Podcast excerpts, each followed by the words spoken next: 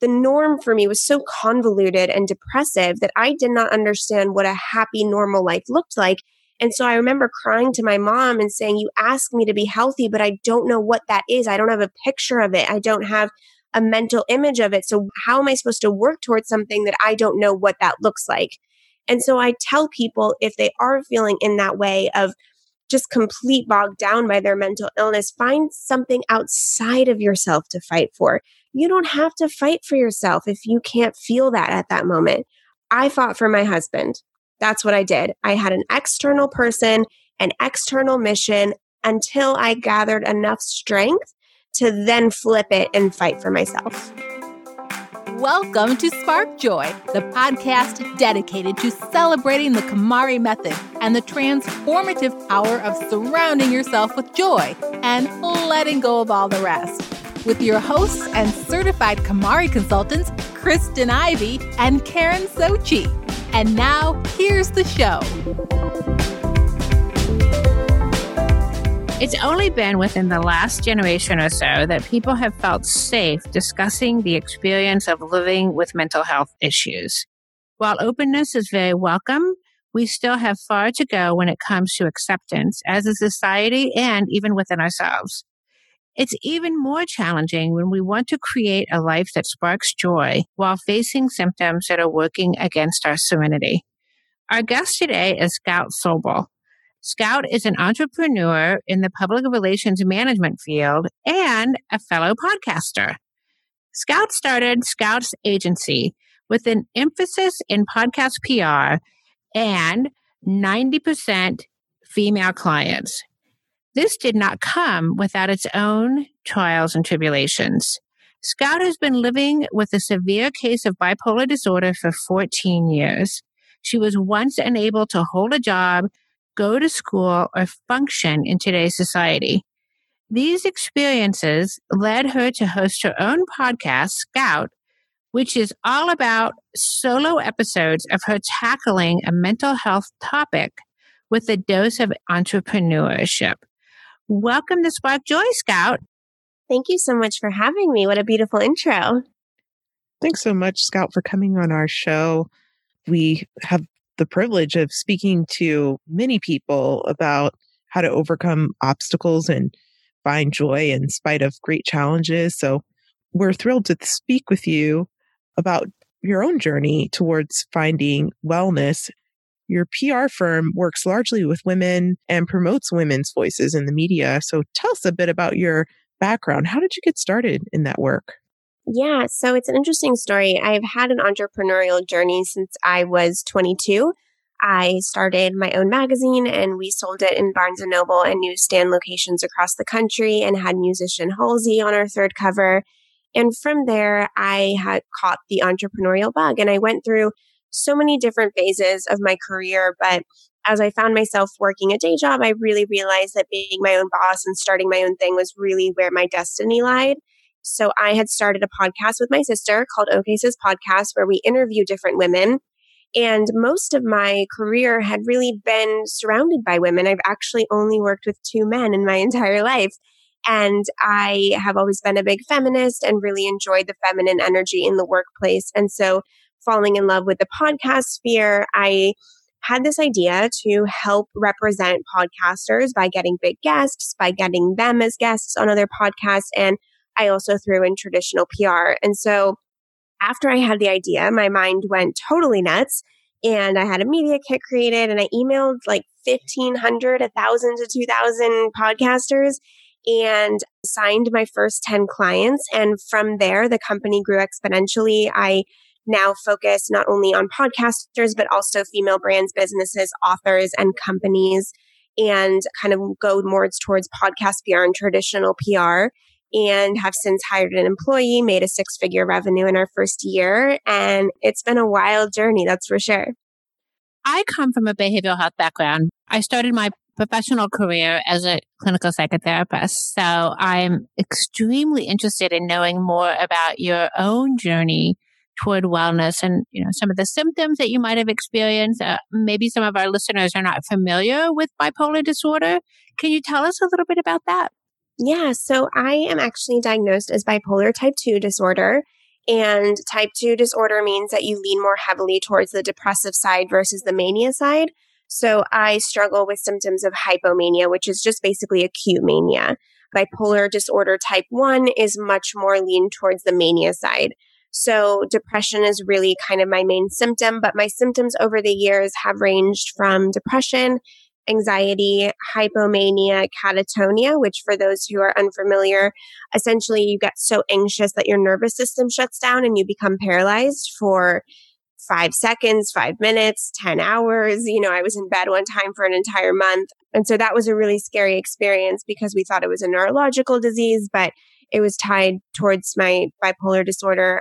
I also have a lot of experience with psychosis. So I feel intense paranoia and voices in my head, a lot of suicidal ideation over the years. And it really started when I was 14. That's when I had my first depressive episode. And since then, I have had to quit jobs. I've dropped out of college. I literally went to one, two, four different colleges and I ended up dropping out anyways for a career move. But it really it put a dent on my life in the sense that I think people see me now and I think people saw me then as a normal girl because I was so good at hiding it. I think that a lot of people think bipolar is you're mean one second and you're nice the next. And that's just a misconception that the media has portrayed. You know, you see movies where someone's being mean and they're like, oh, she's so bipolar. And that's really not the case my bipolar never affects the way I treat other people, you know, except the people really close to me who have to deal with my depressive episodes. But you'll never find me at a dinner during a really bad depressive episode being mean to people or lashing out. It's really an internal struggle that I've led my life with. But, you know, over the years, I've been able to have a mental resilience, but it came before I was 5150. I was an inpatient, which is essentially where they put you on a legal hold for 24 to 70 six or 78 hours. And I've done outpatient twice. I've been on every medication possible. It's been a journey for sure. I think that there was a definitely a point in my life where my doctors, therapists, and family didn't know if I would be able to hold a job, let alone own my own business. And so it has been a challenge, but I can say standing on this side of the area or area, I don't know what to call the journey, I suppose, it is worth every second of turning inward and figuring out how to change your life. It is just so amazing to hear about how far you've come. Some of these symptoms that you've described, I'm sure for our listeners, almost hard to imagine that someone who is as high functioning as you are and doing the things that bring you great joy in life could come from feeling from the depth of despair to who you are now. And I think there's just so much stigma attached to what it means to have a behavioral health issue or a mental health illness. So it's, I think, so great for people to be able to see that there is hope on the other side. And you described something that I, I know is, is really familiar to people who have struggled with these issues, and that is the journey to recovery can be very long for most people who have gone through a severe episode, they've tried so many different medications. Unfortunately, our ability to diagnose and treat is still rather primitive. There aren't a lot of tests to determine what kind of treatment might work best for someone. So there's just so much trial and error. It is really hard. And getting started for a lot of people is really the first and most difficult step. And certainly something that causes a lot of people to feel very alone. What do you suggest or how did you get help initially? And how would you suggest someone who feels that they're having symptoms that are troublesome begin to look for help? Yeah, so I had my first depressive episode when I was 14 and I was immediately put in therapy. And just because you're put in therapy and have meetings with psychiatrists and take a 500 question test that pretty much puts you on the border of clinical and chronic depression that doesn't necessarily mean that you're doing the work inside, right? So you can just be showing up to these appointments, doing what you're supposed to, what your family asks you, but that doesn't mean that you're working on it inside. And so it really wasn't until I started dating my now husband, then boyfriend, who actually is about to be nine years sober, who has walked a recovery path. When we first started dating, he knew of my bipolar disorder and the severity because I was really in the depths of it as we started dating. And he said to me, he said, I don't care if you're depressed. If you are depressed and hopeful, I can work with that. If you're depressed and hopeless, this doesn't work for me. And all of a sudden, it was like a, a light bulb went off in my head. I said, What if I just woke up with a little bit of hope? What if I just woke up with a little bit of faith, right? How would that change my perspective on the way I view this? And I also had gotten to a point where I had lost jobs, internships, and my college experience. And I was not going to lose him. I was at that point where I could not lose one other thing. You can call it rock bottom, whatever you want to call it. And so I got really serious and I started looking up support groups and I started reading books and I started, I did the 12 step program for Depressions Anonymous and I started reciting the serenity prayer and practicing gratitude every day and actually taking my therapy sessions quite seriously. And if eh, there was some part of me that didn't understand what I was fighting for because the norm for me was so convoluted and depressive that I did not understand what a happy, normal life looked like. And so I remember crying to my mom and saying, You ask me to be healthy, but I don't know what that is. I don't have a picture of it. I don't have a mental image of it. So how am I supposed to work towards something that I don't know what that looks like? And so I tell people if they are feeling in that way of just complete bogged down by their mental illness, find something outside of yourself to fight for. You don't have to fight for yourself if you can't feel that at that moment. I fought for my husband. That's what I did. I had an external person, an external mission until I gathered enough strength to then flip it and fight for myself. So this sounds to me that there was really a lot of just focusing on what you could control, which was maybe not the emotion, but even the thought process had said, not that I feel hope at this moment, but maybe I could feel hope. And that's really an interesting way of looking at it, an interesting perspective. I, I think so much of our ability to improve something that we want to change about ourselves really starts with just this idea that maybe I can feel differently or be differently. We're all spending a bit more time at home these days for the health and safety of ourselves, our family, and our community. Are you feeling a little too close to your clutter for comfort? Maybe you're buried under stuff in the home office or craft space, or you're trying to carve out dedicated space for work or homeschool in your basement or on your dining room table. Or maybe you've noticed just how much time you're wasting looking for important papers and emails instead of shifting your time, energy, and resources towards the things that truly matter. During quarantine, my number one priority is to get as many people as possible clutter free and prepared for the other side of this challenging season. If you're regularly asking yourself, where should I put this? Or am I letting go of enough? Or am I even doing this right? As you KonMari, a customized virtual tidying experience may be the perfect next step for you.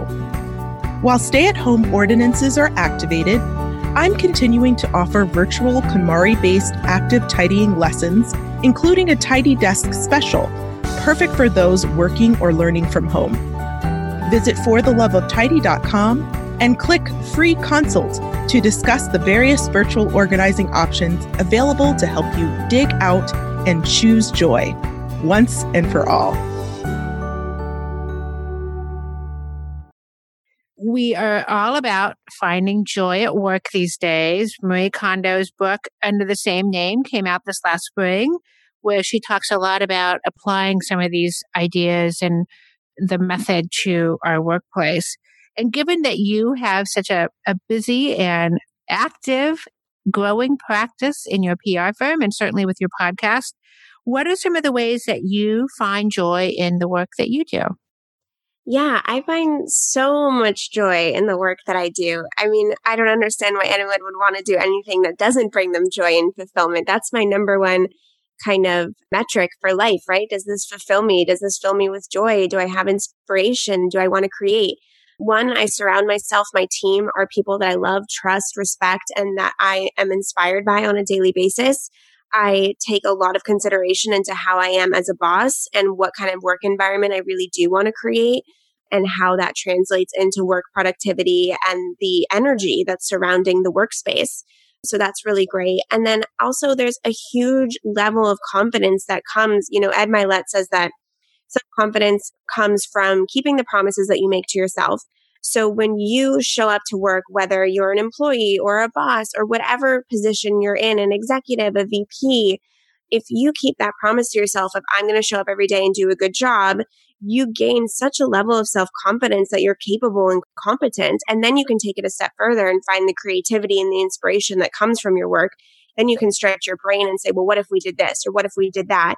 And so I think the best part about my job is that I'm really creating something. So I have the capability to say, well, I want it to go in this direction or I want it to go in that direction. But I also really value the people on my team and and their understanding of what they want for their lives. You know, I have a very self-employed mindset in my team, which is that they can take this job as far as they want in the sense that they really are working for themselves in their future.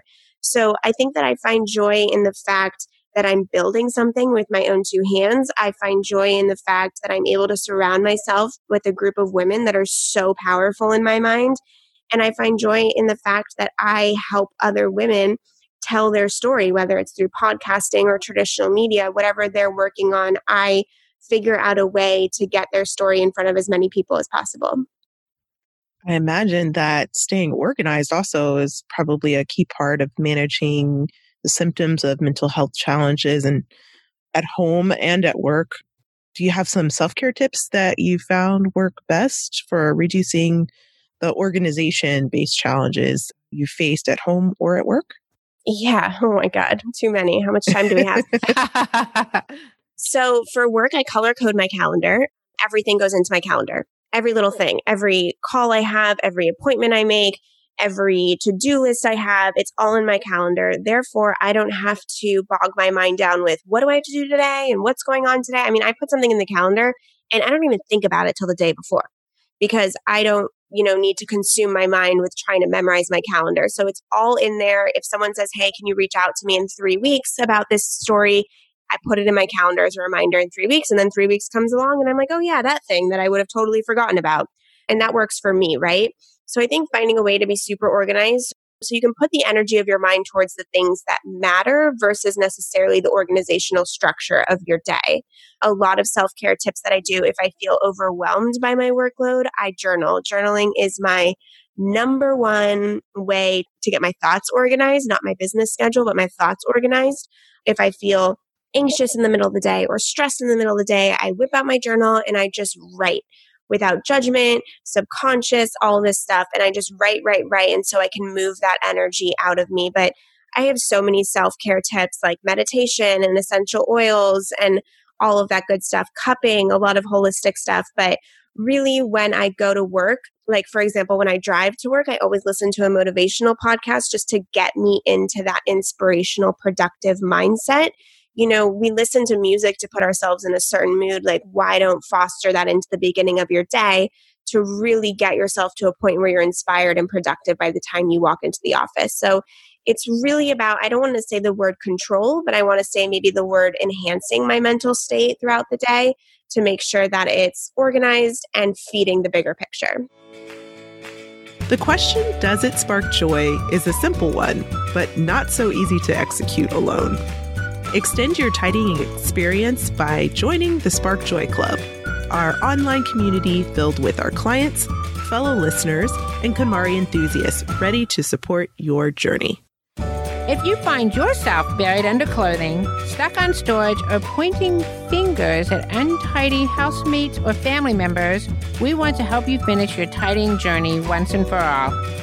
Support the show at the Joy Riser level and receive access to our exclusive virtual community, as well as the Tidy Home Joy Journal, your number one tidying companion.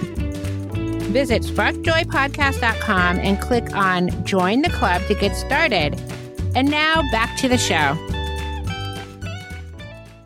I think it's so important what you just said about this idea that it's really a management problem as opposed to a, you know, those there are most chronic behavioral health issues don't really have a cure. They're just like any other kind of chronic illness, and they're really about managing on a day to day basis and really understanding what works for you and what will help you achieve your goals and get through the day and feel positive and energized and productive is really the key. So those are some excellent tips I think will be very helpful for people, even if they are not managing behavioral health issues. But getting back to this idea of what it is like to experience some of the things that you have. You were really young when you were first diagnosed and probably had the support of a family around you, but not everyone does. What do you suggest people do if they are concerned about some of the symptoms, or maybe they're listening to you and they're able to relate to some of the things that you've experienced? I would say if you're listening and you think that you might be dealing with a mental illness, I would one, get a therapist that you trust. And when you do get a therapist, don't think that the first therapist that you get is the one that you have to stick with. I actually would encourage you to interview them for the first session. Get really clear on what you want out of a therapist, what you want out of your healing journey, and really interview them in a sense. And then not only that, but before you go on your healing journey, get really clear about what you want to do here and how you want it to look and what your goals are for the future. There's no other way to say it other than you have to be your biggest rock. People can take care of you and help you as much as they can, but there's a limit to that. I have an incredible support system beyond. I am so, so lucky. But I've come to a point in my life where you know, my husband came home one day and he said, because I was really suicidal and it killed me, he said, well, how do you think it feels to come home and not know if your wife's going to be alive or not? Mm, wow. It's like, what if I got diagnosed with terminal cancer every three months for you? And it just hit me. I couldn't believe that that was his reality because of me.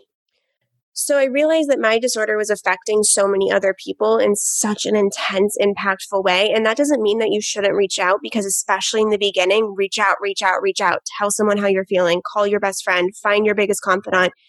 Tell them what's going on. By no means am I saying to keep this a secret because that is not how you're going to achieve a balanced, healthy lifestyle. But you do have to take accountability for the fact that this is your life. This was the cards that you were dealt, and you have to find a sense of acceptance because without acceptance, all you're doing is playing the victim. And what happens when you play the victim is you become more depressed and more depressed and more depressed. And I promise it doesn't serve you.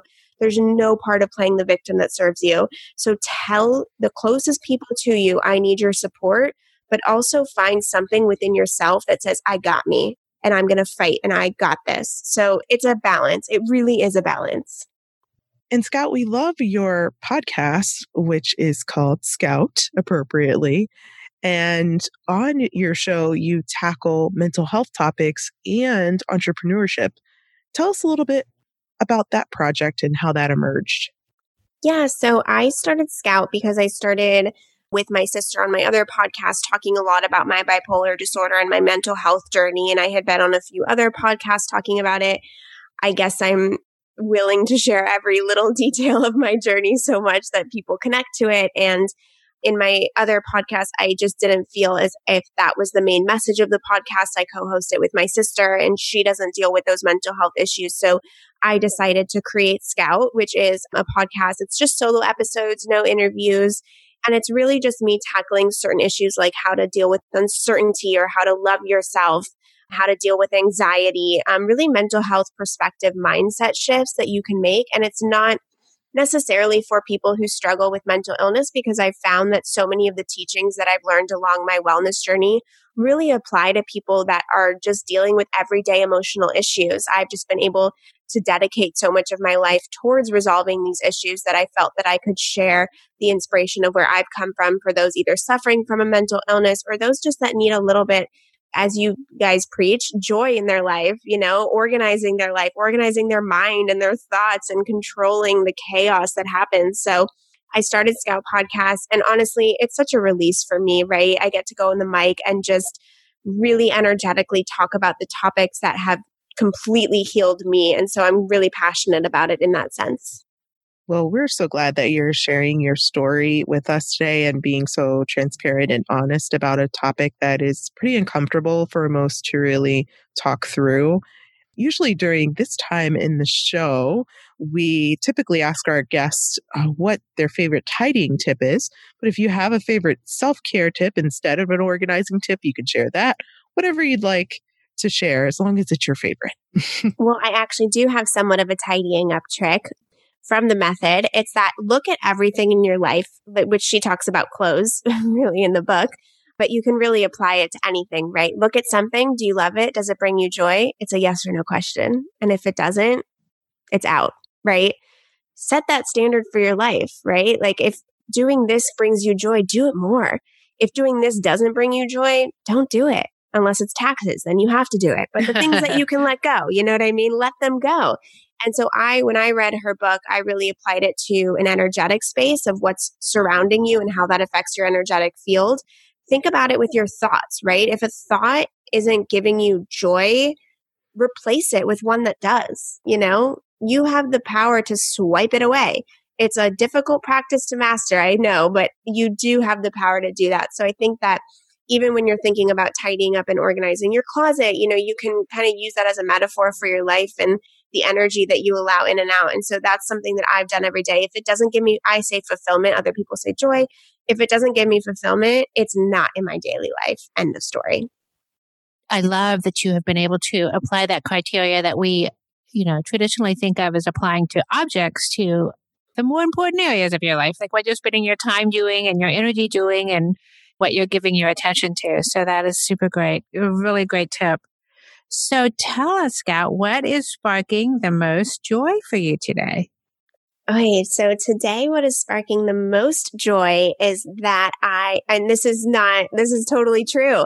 This is my second like content creation thing of the day. And I have just been able to connect with women like you. And then I got to connect with this other woman earlier. That's the biggest joy, right? Coming together and being able to have a conversation around things that really mean something to people while also creating this connection with other women out there in the world that are doing incredible things and spreading incredible messages. So that's always at the forefront in my mind. Whenever I get a chance to connect with other women that I don't know, it brings me immense joy. Oh, I love that. Well, we're so glad to have you on the show. Tell us, how can our listeners get in touch with you? Yeah, so you can follow me on Instagram at Scout Sobel. That's S C O U T S O B E L. My DMs are always open. I have actually gotten on the phone with some of my listeners who are having mental health crisis. I am not a therapist, disclaimer, but I have kind of guided them and provided a support if you know their family isn't supportive and such. So my DMs really are open towards any sort of, you know, if you just want to tell me you're having a bad day, it's always open. I also have my email on there if you want something more long form. And in my bio, you can find out about Scout's agency. You can find out about Scout Podcast, OK Sis Podcast. You can find my dog's Instagram there if you want some cuteness in your life. Everything is there.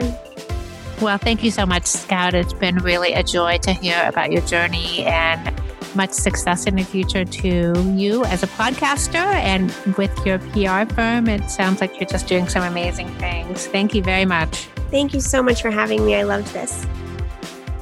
So now we want to hear from you. Tell us your burning tidying questions or share stories about how KonMari has impacted your life. Head over to Apple Podcasts to subscribe and review the show, which helps us reach others along their tidying journeys. To extend your tidying experience, you can join the Spark Joy Club. Visit sparkjoypodcast.com and click Join the Club to become a member of the Spark Joy community, or join us on Facebook, Instagram, and Twitter. Thanks for tuning in, and we hope your day sparks joy.